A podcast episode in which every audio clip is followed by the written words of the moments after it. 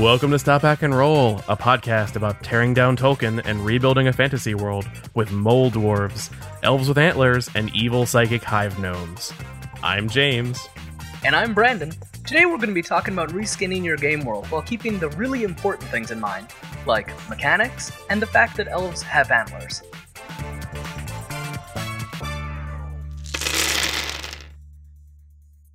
Yeah, okay. So we definitely need to just go through it. And I think I mean, because I think it's interesting and I think it's it's both a starting point for the podcast and it's a starting point for this conversation. Right, yeah. And so it might be interesting for people to to see and read. Yeah, I agree completely. If I was going to include this part in the in the actual podcast, uh, everyone should pause right now and go read that document. In whole. We'll wait.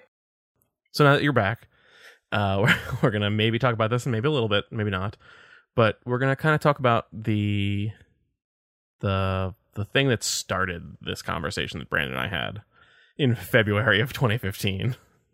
Oh my gosh, is dated it the that far back? Yeah, it says. Oh, you know, you know what's really terrible about that? That shows that we were thinking about stop hack and roll like March 2015 Yeah, because we talked about setting up the podcast like soon after this conversation. yeah, yeah. It took us a year to get off the ground. Woof. Ugh. Well, we're here now. But now we're off the ground and we're actually approaching a year of doing this. Yeah. It's kind of cool. Oh, um, one thing I wanted to say for the record, although editor James, this might need to go earlier in the conversation. Um, I wanted to really quickly welcome anyone who may be joining this podcast for the first time because they found us through Noir World, which has just fantastically uh, been backed and funded on Kickstarter and um, we were one of the people who were lucky enough to get to talk to John. And so if you are joining us because you found us through that, then welcome to our podcast. Yeah, we're so happy to have you. And uh, we are so happy to have previous listeners as well. And uh, I just pulled up the Noir World Kickstarter right now. Uh, as of this recording, it is at 16,775. I can only imagine it'll be higher than that by the time people are listening to it. But that means we have the tune, the prom, retro heroes and villains, uh, narwhals for some reason, and we're rapidly coming in on cyber. Well, I guess John is rapidly coming in on cyberpunk. I'm just so invested in this that I feel like I feel like I'm a part of it.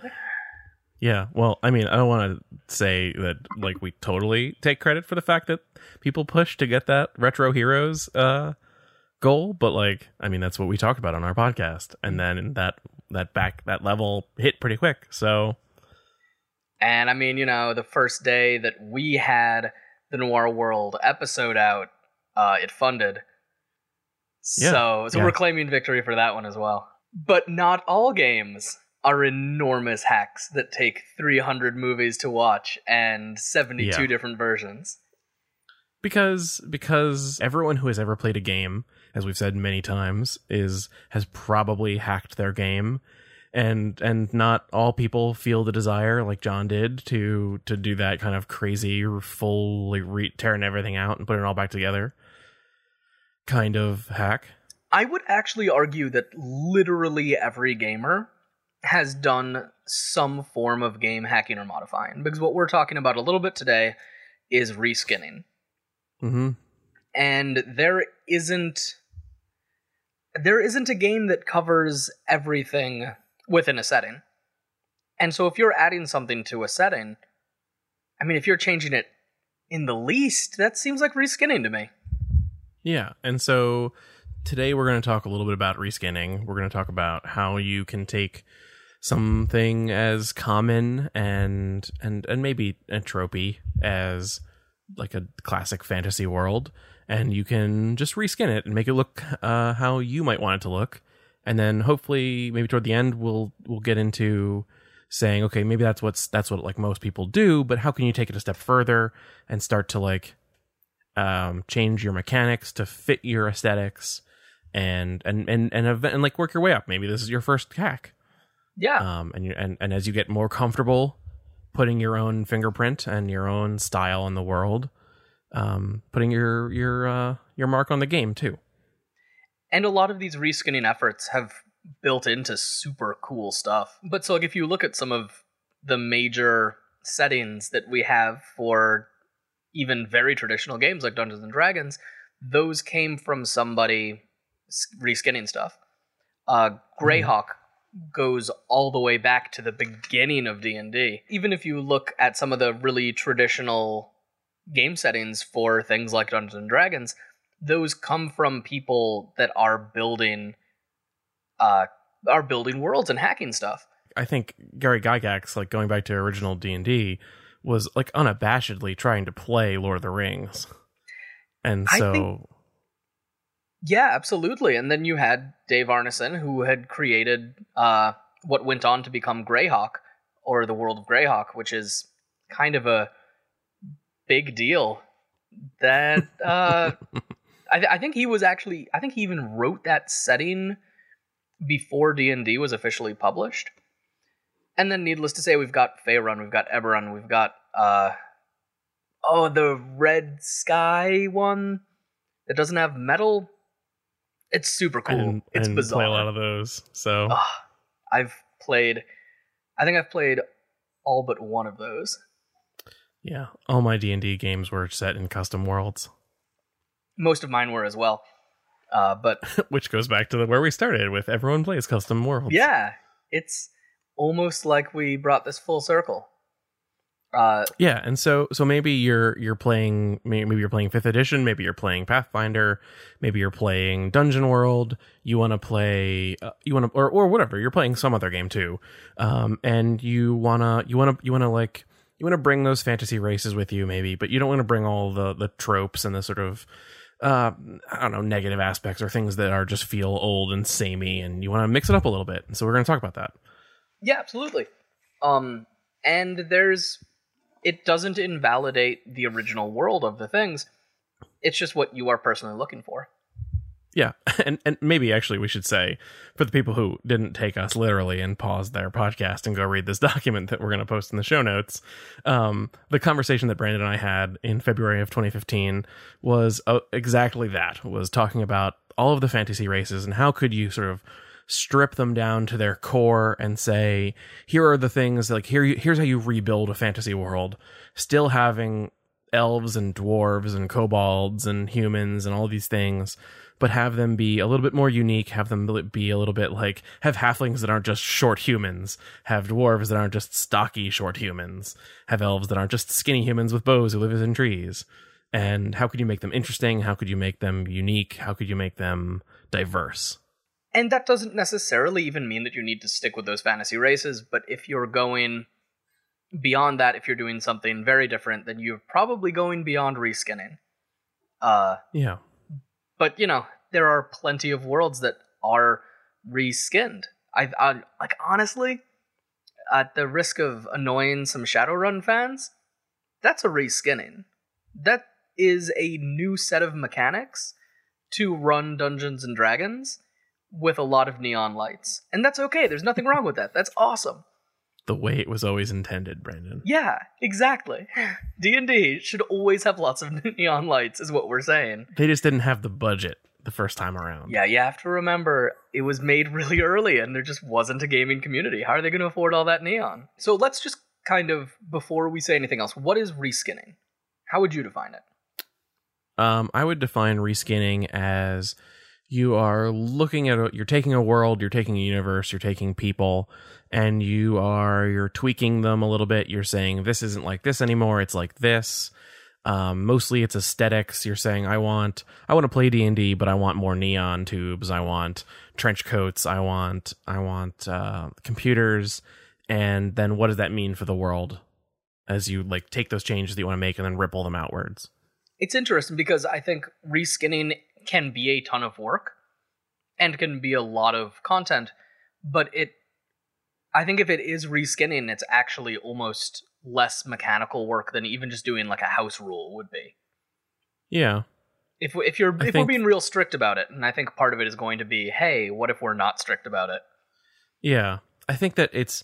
I think that reskinning is is a good entry point to hacking because it's it's it's intuitive. I've, I've had so many conversations with my friends that followed some sort of pattern. Like we watched a movie and we thought that that's a cool world, but what if things were just a little different? And then we just talk for hours and hours on like what if what if they had guns or if they didn't have guns or if they only fought with whatever or if they just had like what if um, you introduced cell phones into Buffy or like how does that solve their problems? How does that change things? And then and then you can just play those worlds and hand wave any kind of mechanical issues but once you sort of feel more comfortable messing around in the in the game because it looks a little bit more like your game because you changed the way things look well then you can start to do things like we'll say okay well now we have this thing. So we should like figure out do do do vampires get burned by neon light? The way they would that would that like sunlight might burn them? Do No, but it really do- sparkles exceptionally strongly. Yeah, and then and then does is there a mechanic that can flow out of that? And then you start maybe tweaking the mechanics a little bit to make that fit your to to fit your new aesthetic. And then you can kind of spiral outwards and and and start taking apart the system and changing it to fit your aesthetic.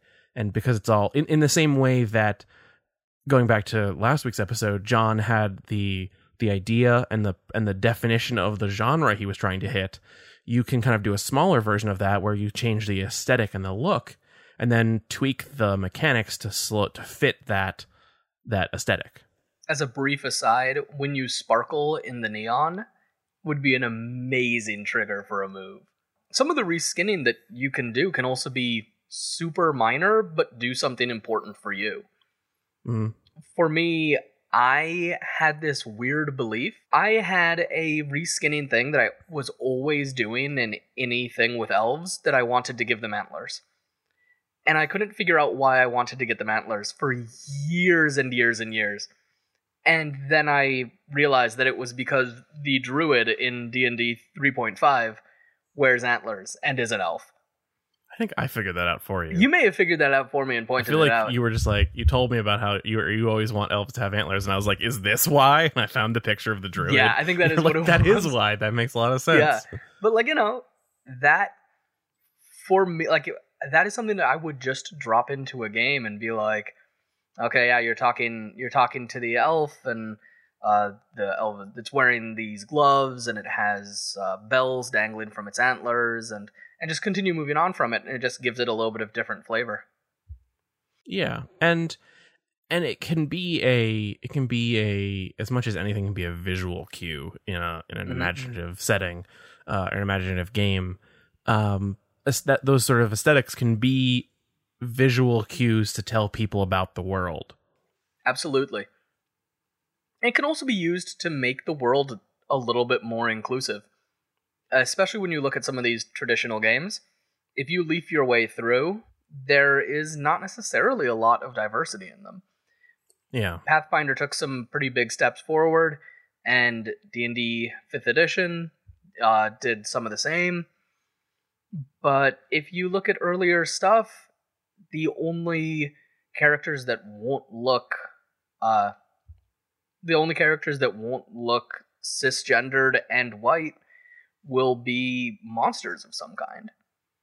There's a lot of things with uh, like half orcs that just, you know, happen to have darker skin. And it's like, no, that's not just an okay thing for us to do if we're not going to have inclusivity in other places. Somebody tweeted a picture this mar- uh, earlier today that I wanted to Okay. uh, I'll try to find the picture um, because I was I was scrolling through Twitter and someone had posted this picture.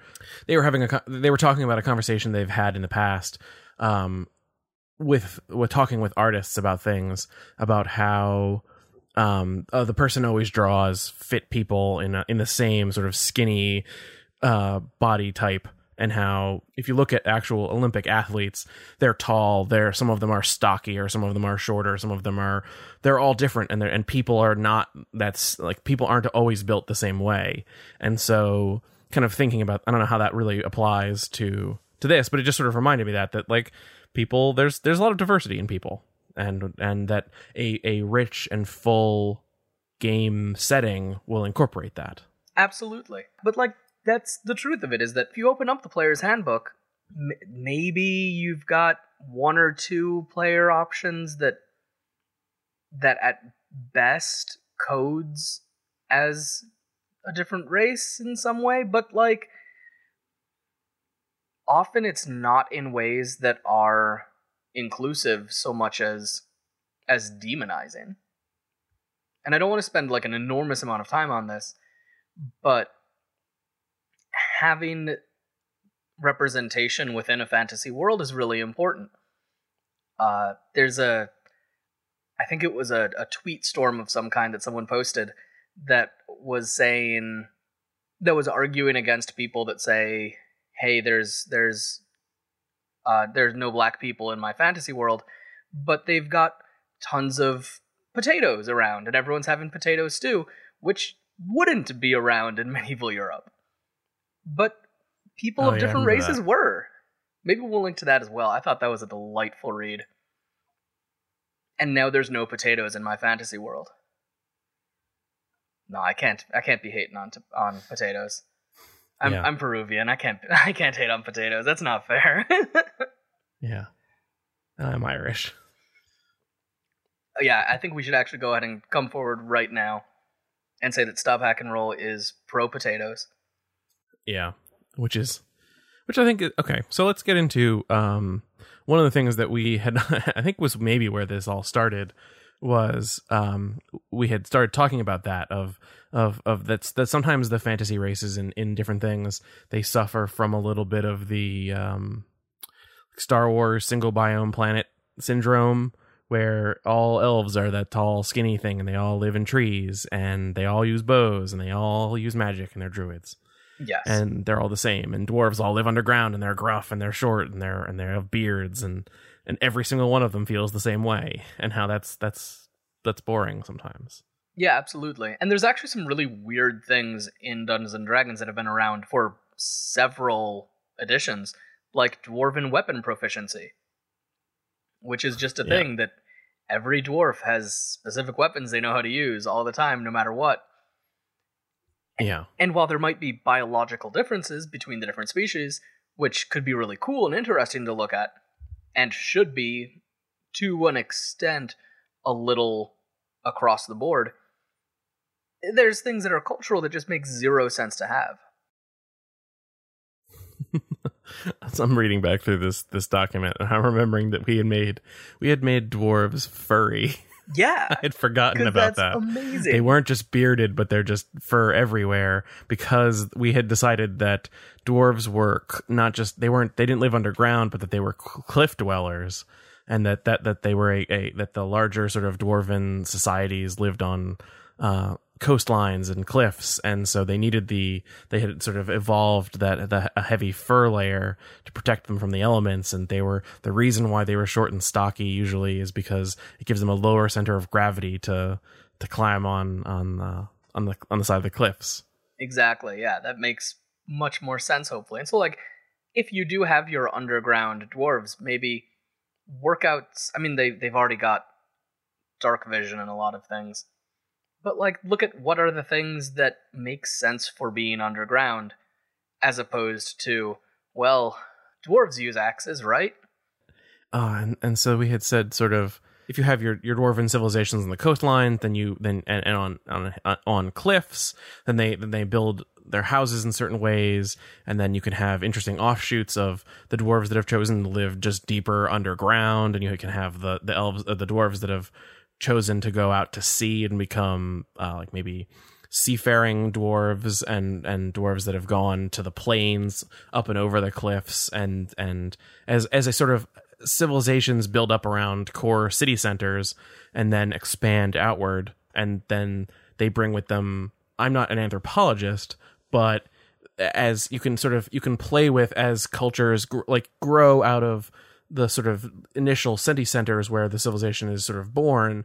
They they evolve and they change. Not not physically evolve but they can they can evolve. I mean maybe physically evolve but they can change their their their cultures and their and their their um their religions and their beliefs and their the things that make that civilization and society work will have to change. Well, one of the things that we talked about with the dwarves that was kind of uh, evolution and biology shaping culture was that we talked about the idea of dwarves having claws and initially mhm. having been burrowing creatures. And so when they've developed Yeah. their civilization, they're not going to chop down trees and build buildings because they've got these long claws, and they already have all of their dugout caves.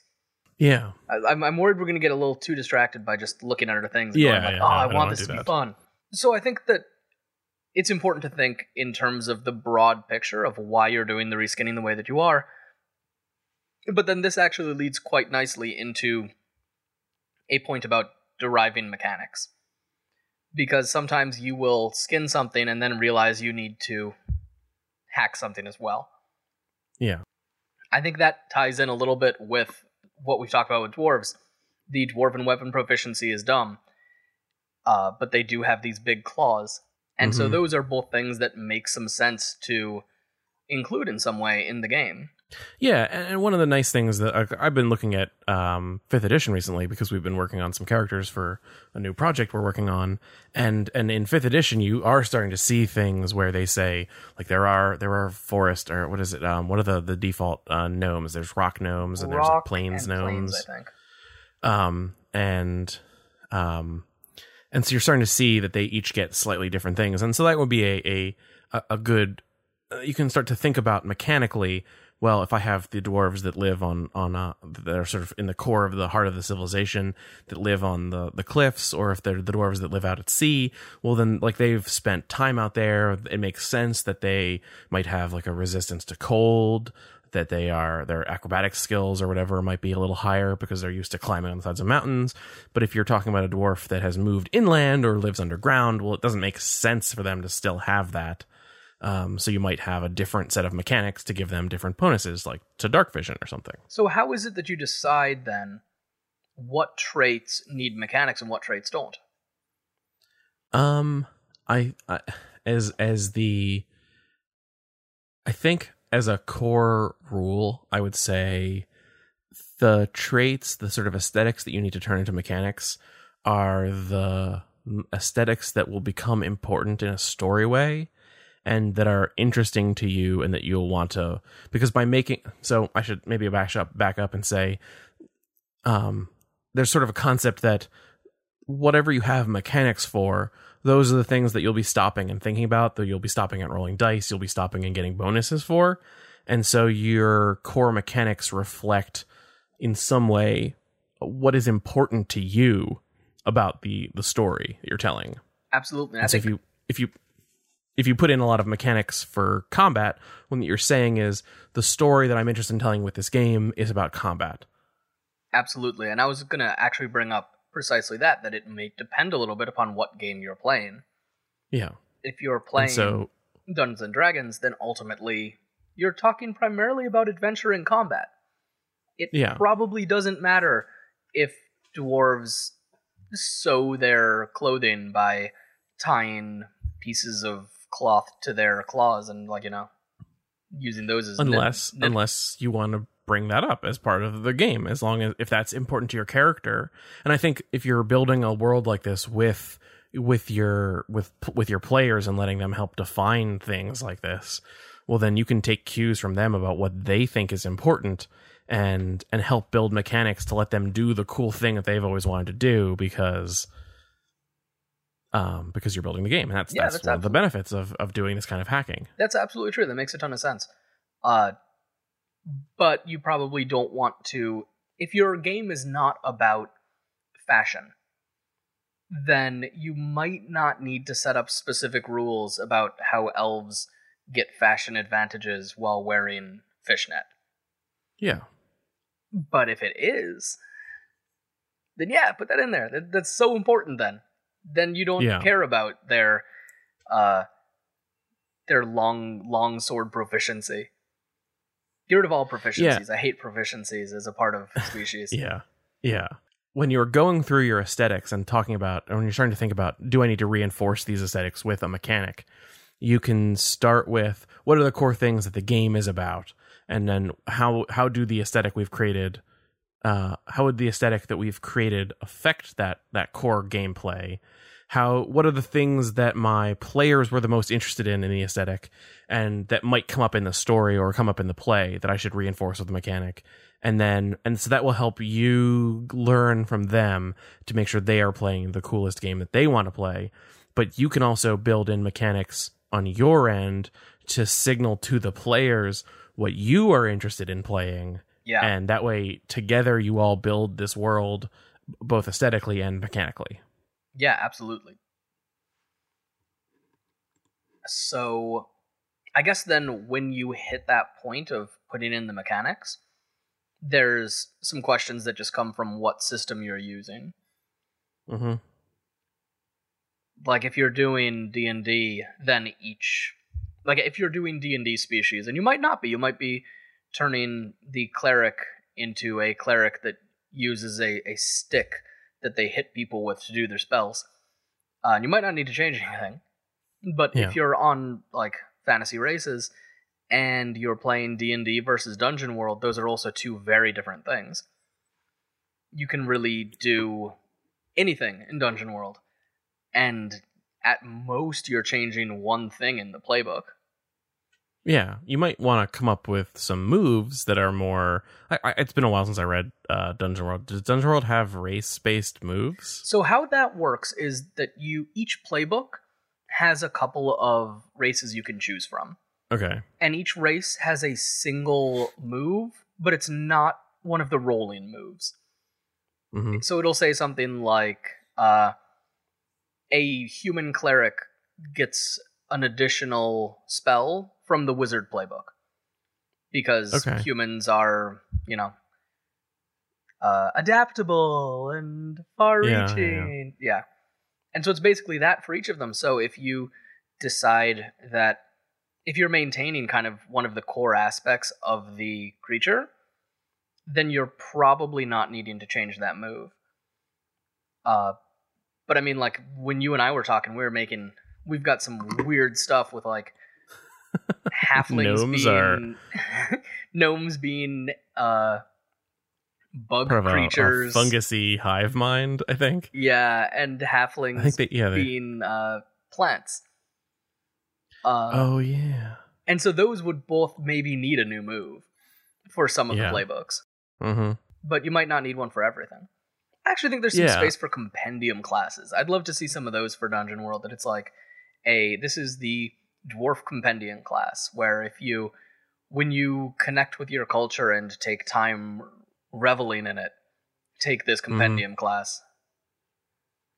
Yeah, yeah and and and for something like I was thinking something like Fate, this is super easy because all like all you really have to do is come up with a list of aspects from your or or help your your players pick aspects from that, that relate to the things in the aesthetic. Like all you need to do is have an aspect for your dwarven character that says that they grew up in the high city of the dwarven empire on the cliffs of wherever, and that implies things that they can they can tag later and bring into their character. So I can just have beautifully decorated antlers as one of my Yeah. aspects, and then I'm okay with elves. hmm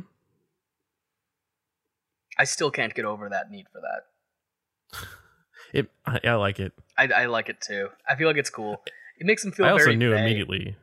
Yeah, yeah. Well, and our our I think our elves were very like that. I think they were they were locked in the they were locked in combat with the undead. They were they were immortal creatures that were there to c- like combat the undead. I think.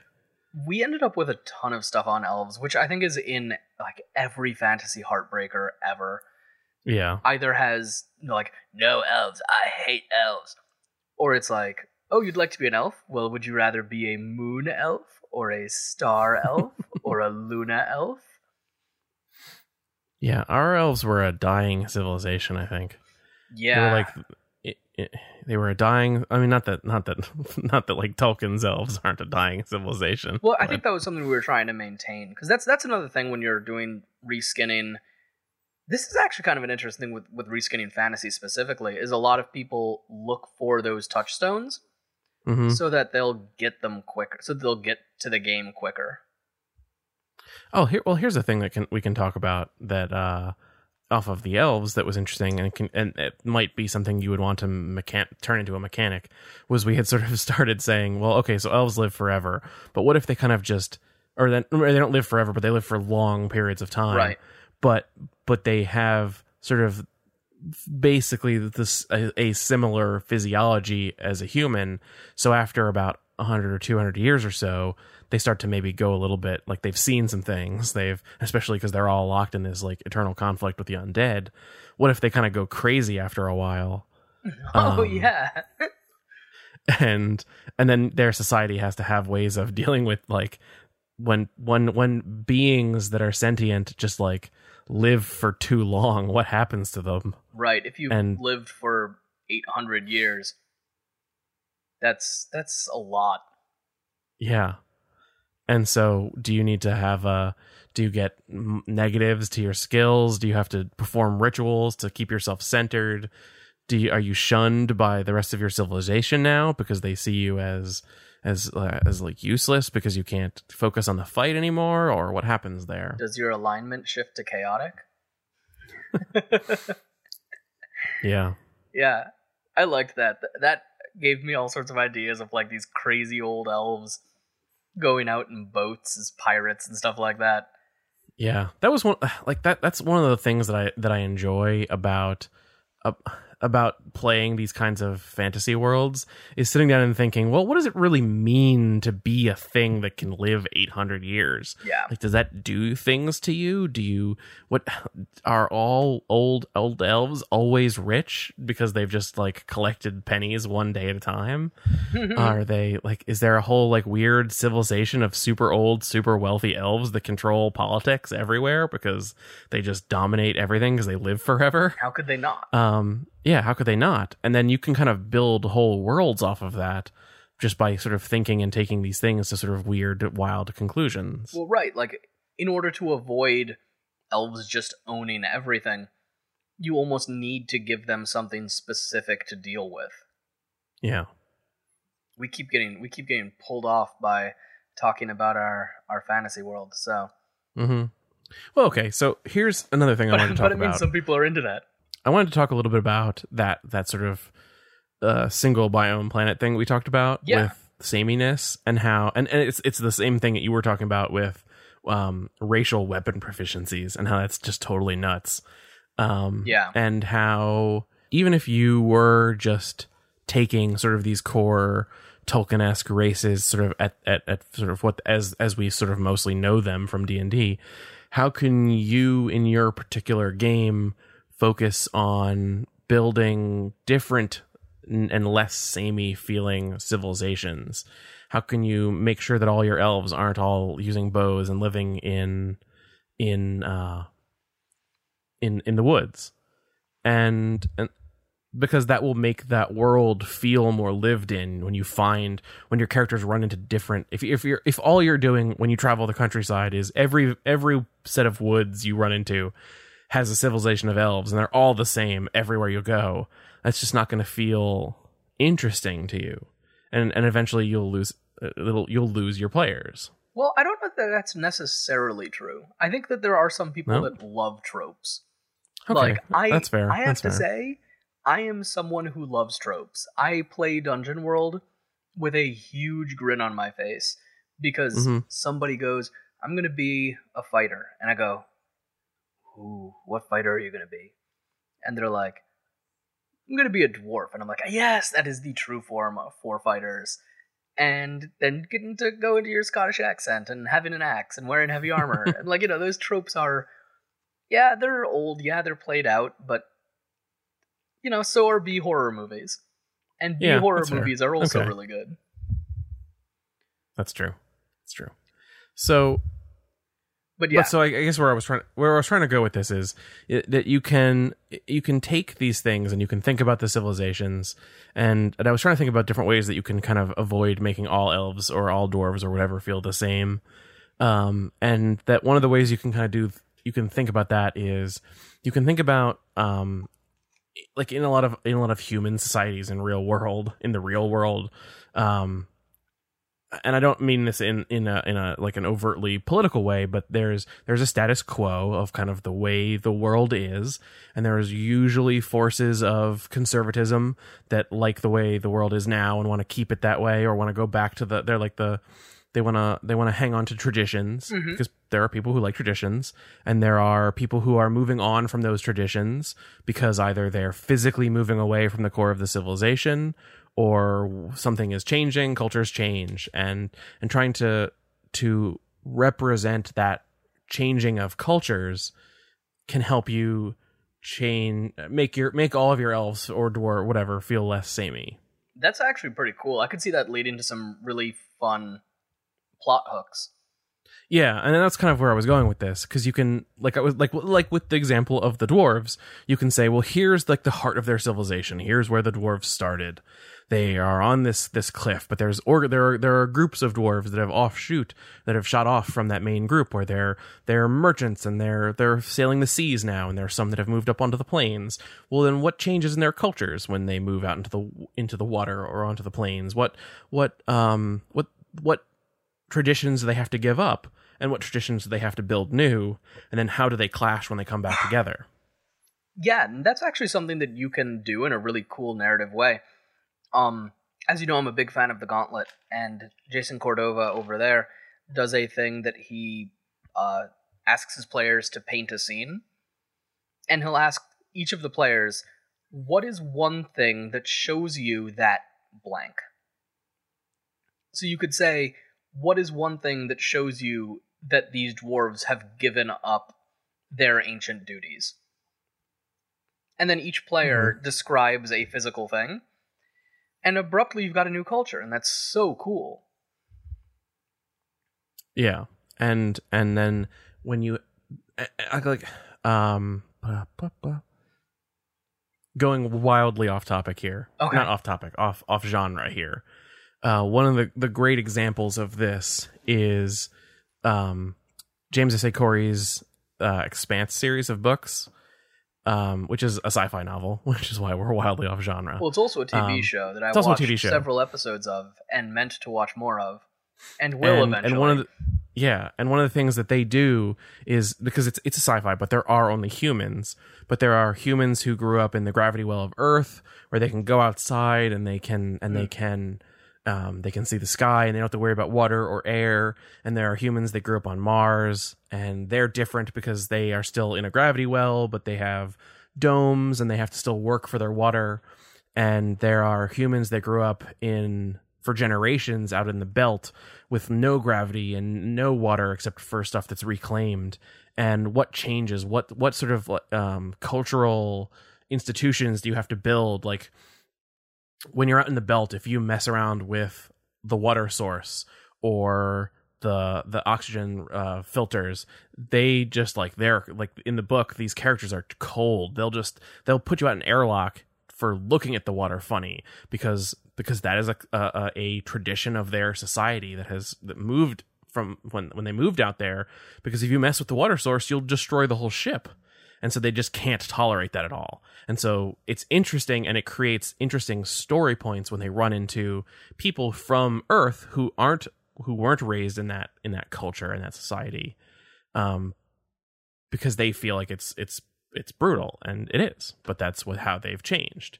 And and and seeing changes in in their sort of um absolute form not absolute form, seeing changes in isolation, like when you follow characters who are just out in the belt, or if you are just talking about dwarves who have gone out to sea, then you can see how those things are changed, and your characters can see how those things have changed and how the societies have grown and, and evolved.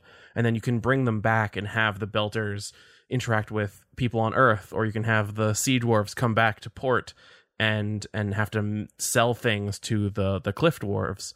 And then you can see how they interact with each other. And those can be interesting story points. Yeah and you can even just pepper things in. If your characters go to a tavern maybe you tell them hey there's a table of young dwarves that appear to have shaved their beards and they're talking about how humans have this other methodology of living and blah blah blah and suddenly you've got this little political storyline that maybe people could follow or maybe not. Mm-hmm. And even if it's just a throwaway thing, it will make the world feel diverse and different and interesting. I actually really like coming up with a couple of like place names and just throwing them in in terms of like, oh, you see a merchant from from Kalalor and they they're wearing the traditional uh, robes and, and they've got a, a pair of spectacles uh, on their nose. Mhm. And you just kind of toss that in. It's just a character. It's just someone who's there. But now we know that there is a land somewhere that they have robes and apparently spectacles exist there, whether they do here or not. And so just tossing all those little things in make make it so that you can say, like, you know, oh, there's an elf in really heavy armor. He's from uh, the, the river hills up north and blah, blah, blah. And then abruptly, all elves aren't living in forests anymore, Yeah. even if you never go there. yeah. Mm-hmm. a lot of the powered by the apocalypse games have basically lists of visual imagery and just kind of having that and throwing something in you know that could do it Mm-hmm. Yeah. Um, another thing that I wanted to say that is interesting is um, is that we tend to think of those like if you if you let's just keep harping on Tolkien here, but like if you're thinking about the elves, the elves all live in their in their walled communities in the woods, and the dwarves all live in their underground lairs, and there aren't really many places where like those two civilizations meet. But that's that's not that's not real. Like in the real world, there's there are places where cultures clash against each other, and and those and and and then they And change and they together. mold and cultures come together yeah i mean I don't mean i don't mean in a in a negative way but in a positive way too and so you can say well if you have these sort of sea dwell or if you have these these cliff dwelling dwarves and maybe there's on the the uh, above the cliff there's a forest. So there's going to be elves living in and around that forest because you've established they live in forests like a lot of elves do. Um or in this case the elves are everywhere i think in our universe. I think so. Um, but there's a civilization of elves that are living on the the plains on the top of this cliff. So how like the, it's not just like the one off token dwarf that lives with the elves, but there's a whole like those two cultures are mixing and they're trading and they're communicating and they're fighting evil together. And how do they rub off on each other? What what elven tr- uh, traditions do those dwarves pick up? And how do the, how does it change their traditions and vice versa? exactly um i'm actually just reminded of like the at least in the 3.5 dungeon masters guide there was like a table for rolling for different civilization sizes and like what percentage of creatures of each uh of each species would be in each one so like if you've got a hamlet i think there's very little chance of it being a uh, multi-species place but if you've got Mhm. like a metropolitan center then it's going to be full but there's no reason that everything couldn't be like that. There's no reason you couldn't play a world that has that has things that are just out.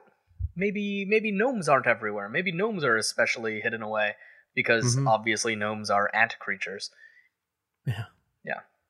Yeah, and and as you and as and you can and you can and I think the important thing in in all of these things we're talking about is varying them in in a a when your when your characters are going to merchant cities, then obviously you'll see more of of different types of people. But if you're going to a city that's heart like deep in the heart of of gnome territory, well then it's just going to be a lot of gnomes, no and they might be around more isolated, and they'll be more sort of maybe conservative or traditional or whatever, or or not, but they'll be more isolated from. They'll they'll have only other gnome traditions to affect them, and not as many dwarven traditions. Exactly. and that's how you can kind of make an interesting world without letting all of your dwarves end up being the same or all your gnomes end up being the same. And, and and by sort of having those areas where your cultures are naturally sort of touching against each other and affecting each other and changing each other you can have like when you read the the the the race and and and and when you read the player's handbook for D&D and it ta- and you ta- and you listen and read about um like half half elves it talks a lot about how they are that that sort of multicultural or uh, whatever split cultural beings. And a lot of it talks about the internal pull of they feel both of those cultures pulling on them and they feel a little bit outsidery in both of those cultures. And the game kind of makes it sound like they are literally outsidery like half elves are literally pushed away from human society Yeah. and elf society. And you and i think that that's that's like that's just kind of in in a lot of ways not the way the real world or fantasy worlds have to be built you can build worlds where there are there will be areas where elves and humans merge and there will be half elves and there will be and b- those areas will be full of people who are half elf and half human and they will have a cool interesting culture Right. The assumption that half elves have to be completely shunned by both societies is just so demonstrative of the idea that everything has to be a monoculture. Yeah And I'm not trying to throw shade on D and D. Um, and actually, I love half elves and always played a half elf.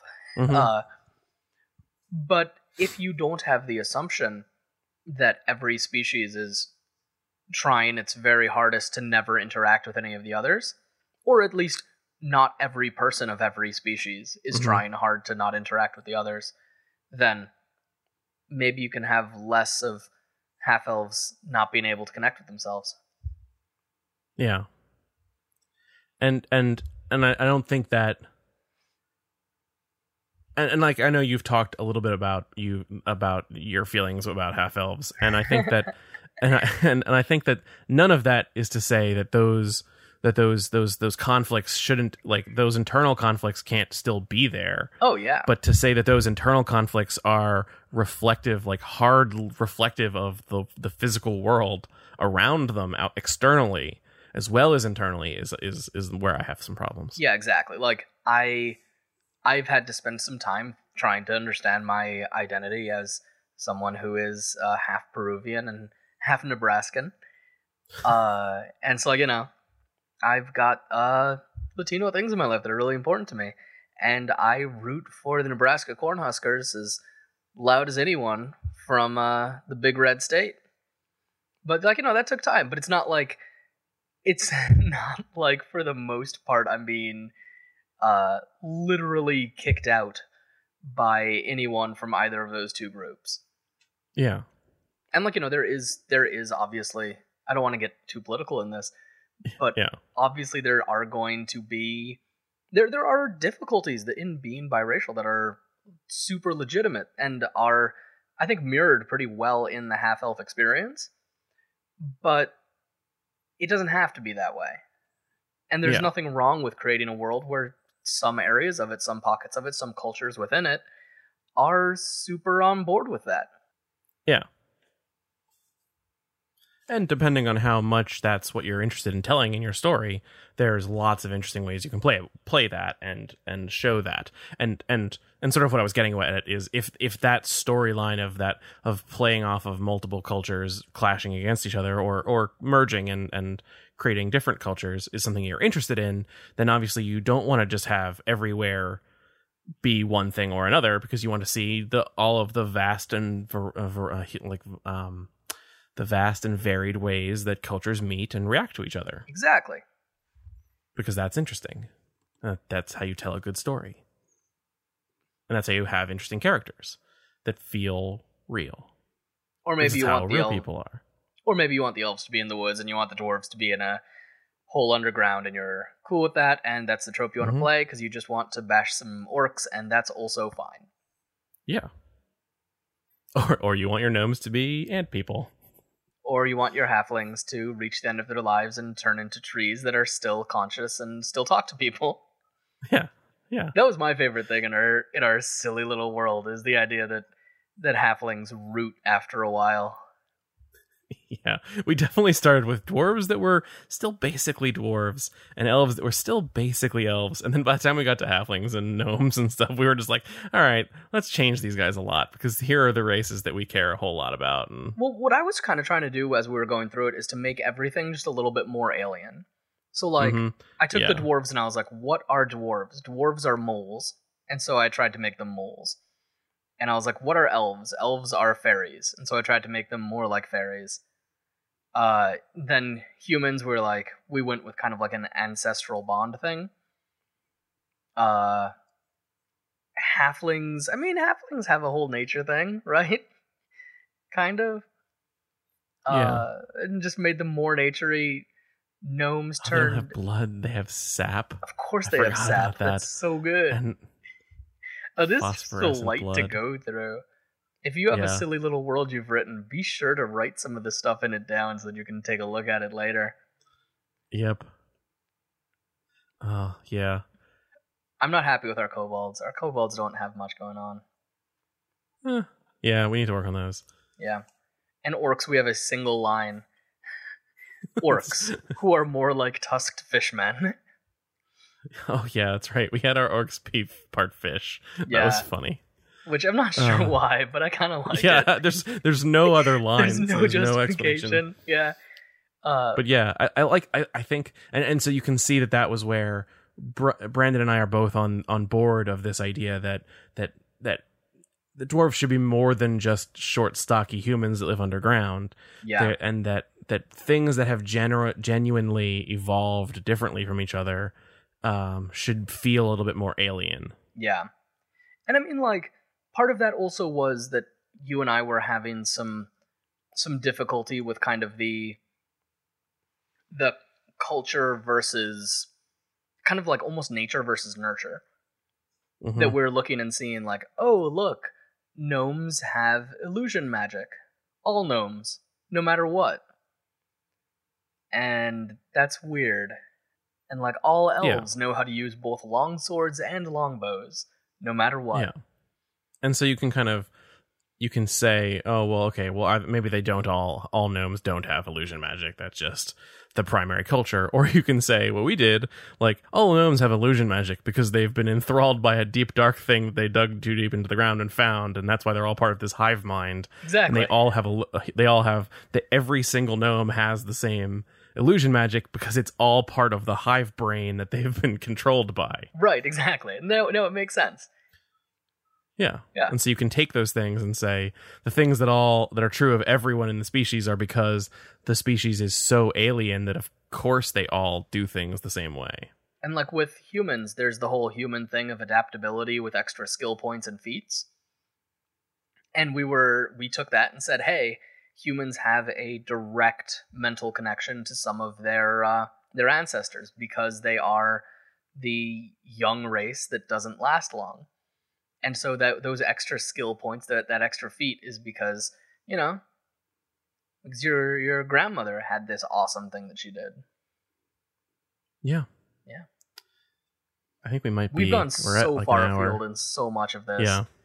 uh So I- dive into this old Yeah, I hope that diving into this this interesting document that we wrote is as interesting as it is to you guys as it is to us. Um and that you can kind of gleam from it and from this conversation we just had about how you can go about rethinking things in your in your games and and just not taking things for granted i think is the big thing. You don't have to do elves that all live in forests. You can change that if you want to. You Yeah, can change anything if you want to if you're playing a fantasy game there's really only one thing that you're not allowed to change and that is that elves have antlers. Right. Of course. Everything else is optional. Whether elves are even in your world or not is optional. But if they are they have antlers. So get Yeah. over it. Yeah. So, like I said, we'll post, we'll clean up this document of uh of our thoughts and just like random thoughts. I think while I was working of uh our of this interesting fantasy world, I think we were talking about. I forget if this was before or after that that play by post uh thing we were trying where we were going to talk about where we were in a fantasy world just post a, ma- a massive apocalypse. this was So we were way rebuilding. after Was it way after? Okay. yeah that was So we were just talking about- thing. We were we just wanted talking to make about a rotating gm uh game Yeah. And we were trying to build a fantasy world from scratch. And we had an interesting discussion. And we hope that discussion is interesting to you guys. and maybe And- we'll keep on playing with it and editing it. It probably Yeah. won't be the world for Tales from the Cook or um, No. Sequential Encounters. No. Um, I mean, Um, what? Don't mention hype things. But so tell us about the things that you do that are weird. That you that that you change. What what things in fantasy universes have you always had beef with that you want to change? What what things and um and then how do you hack them into your games? How do you incorporate them? How do you play with with culture and race and and classes and stuff like that, and and racial weapon proficiency? And and and you can tweet those at us. Yeah. that's that's probably the best way that you can get in touch with us. Do your elves We- have antlers? Do they have horns? Do they have long tooth-like protru- protrusions from their heads? Yeah, what kind of antlers do they have? Are Yeah. they long antlers? Are they short antlers? Like twisted? Um, so you can find us both at the same time sometimes at Stop Hack and Roll. Or if you just want to tweet at Brandon or uh, myself individually, I'm at End the Meltdowns. and I'm at Dr. Captain Cobalt. We have a website at stophackandroll.com. We are where we post all of our episodes, and that's about it. It's at got some point, we'll. it's got links to a couple bits Oh, it's of got some links to the information games, and stuff. Yeah. And then as we as we as we sort of start hyping more of the other projects we're going to work on, that that website will grow and be a, a it'll, but it's always a good source of a central source of information about us. Those are just Um, on the horizon. I'm I'm kind of chuckling to myself because we're approaching our uh, anniversary in May, and it might be that we're gonna be releasing stuff around that time. Although, don't Yeah. no promises, no promises. I'm I'm one microphone away from having all the equipment we need. I'm hoping that we can start even earlier than that. Mm-hmm. But so getting back to our contact information, Yes, you Oops. can email us at either James or Brandon at stophackandroll.com. We are also on Facebook and Google Plus, although I've not been doing a great job of updating either of those. Uh, and either of those were Stop Hack and Roll. Uh, oh, do we want to mention the Discord? tinyurl.com slash SHR Discord. hmm Or if you back us on Patreon, you can find a link to our Discord from there. And yeah, speaking of the Patreon, uh, if you want to support the show and help us to grow this network to create more and more wild and crazy projects, uh, consider backing us. We're at patreon.com slash stop hack and roll. This network and the projects that we do would not be possible without the backing of our Patreons. Patreons like Rob Abrazato, Robert Kosek, Nick Clark, Troy Pickleman, Troy Pitchelman, Ryan. Should I say James's friend Ryan? You can just say Ryan. Awkward pause. Ryan, Riverhouse Games, Stephen Mitchell, Evan Brower, Blake Ryan, Declan Chadbourne, and Rob Harvey. If you want to support us, but you can't, but you don't have room in your budget right now for for a financial support, then there are many other ways you can support us. You can talk about us on Twitter. You can talk. You can send. Um, there was just a big uh, um, podcast thing that I we didn't really take part in, where uh, the in in the month of March that was the Trypod No. thing. Did you hear about that? Uh, a lot of the podcasts that I listened to were involved in this Trypod event, uh, spelled Ah, T R Y P O D, like tripod, um, which is all about just getting podcasts out there to people. The whole medium is growing pretty rapidly, and but is still very young. And so you can just take us, take take your phone, take your iPod, take whatever to a friend, and put earbuds in their ears and say, "Listen to this thing that I really enjoy." and have them try a podcast, even if it isn't our podcast, but it should be our podcast. Um, or you can go to iTunes or whatever whatever place that you listen to this and and give us a, a thumbs up or a five stars or a rating of some sort, um, and that'll help boost our our visibility and and Yeah. our rating, I guess. um, and that'll help other people find us, and that's that's just as valuable to us as any financial donation. And honestly, just having make. people that we are able to talk to in this community is so wonderful. Uh, thank you all so much for everything that you do as a as a hobby. So, as your legs slowly root into the ground and your phosphorescent sap hardens, surrounded by your family. Oh God! Don't forget to stop, hack, and roll.